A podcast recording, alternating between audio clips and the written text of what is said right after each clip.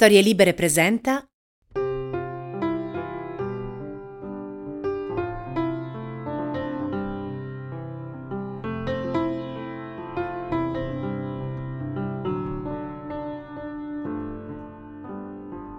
L'alfabeto della paura.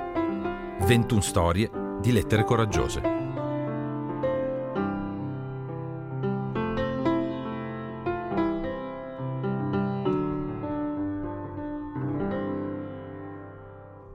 Come temporale.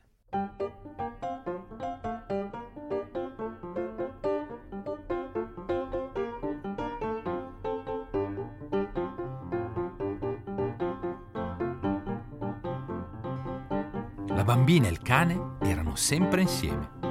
Ovunque andasse lei, il grande cane da pastore la seguiva e la difendeva da ogni pericolo. Quando attraversavano il bosco, Tito, questo è il nome del cane, teneva lontani gli animali pericolosi e aiutava la bimba a scavalcare gli ostacoli più difficili. Quando la bambina nuotava nel fiume, Tito si tuffava e girava intorno a lei per controllare se andasse tutto bene e se la bambina fosse stanca e volesse tornare a riva.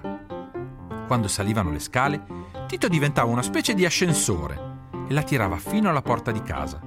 Quando la bambina metteva i pattini, diventava il miglior traino del mondo. Insieme si divertivano moltissimo e quando veniva sera, Tito si piazzava sotto il lettino della bimba, accucciato come una ciambella. La bambina si sentiva al sicuro con Tito e lo invidiava molto perché quel cane bellissimo dal pelo lungo e splendente non aveva paura di niente. Lei era così paurosa, ma lui no. Appariva sempre tranquillo, anche quando tutto intorno le cose sembravano andare per il peggio. Oh, come doveva essere bello avere quel coraggio e non temere tutte le cose paurose che ci circondano.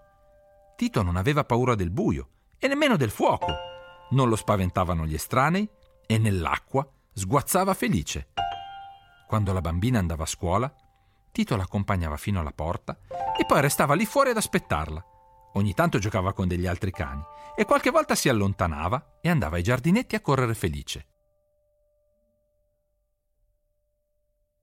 Una sera come tutte le altre, la bambina finì di cenare, salutò i genitori e andò a lavarsi i denti prima di mettersi a letto.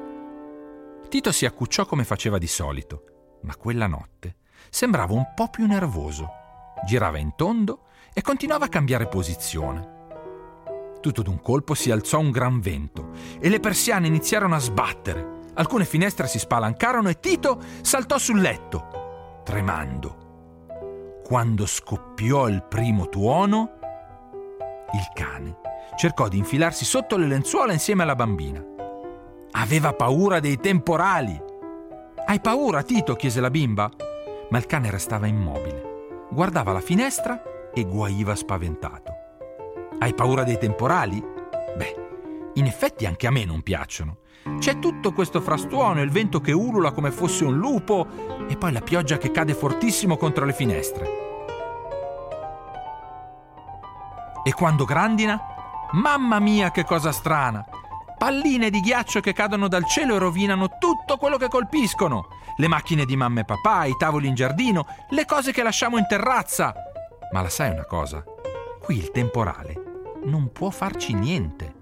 Basta avere un tetto sopra la testa e lasciare che passi. Tito la guardò.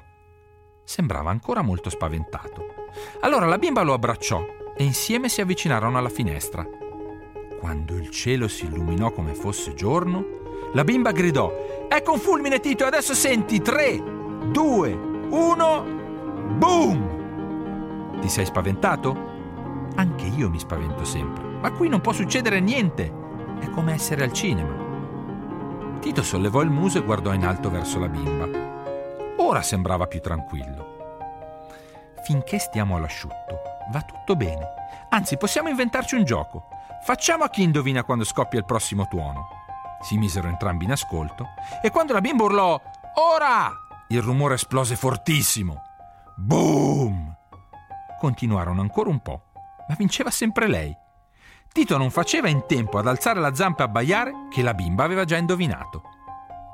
Va bene, Tito, non ti arrabbiare.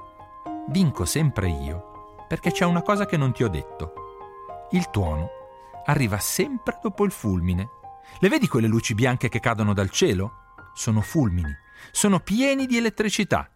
Lo so, perché me lo ha detto papà. Anche io avevo paura dei temporali. Ma poi papà mi ha spiegato che se si guardano dalla finestra non bisogna aver paura, che basta mettersi al riparo per non correre pericoli. Guarda quella luce. Quel fulmine cade veloce, ma il suo rumore lo senti qualche istante dopo. E si chiama tuono. Tito aveva finalmente capito e da quel momento in poi iniziò a vincere anche lui. Giocarono ancora un po' e quando il temporale fu finito si addormentarono. La bimba nel suo letto e Tito come al solito accucciato lì sotto. Ora che non aveva più paura dei temporali, finalmente poteva dormire sereno e russare forte fortissimo, più forte di un tuono. Avete ascoltato L'alfabeto della paura, 21 storie di lettere coraggiose. Io sono Michele Dalai, le musiche sono di Giovanni Guidi e la produzione è a cura di Black Candy. Continuate a seguirci su storielibere.fm e sulla vostra app di ascolto preferita.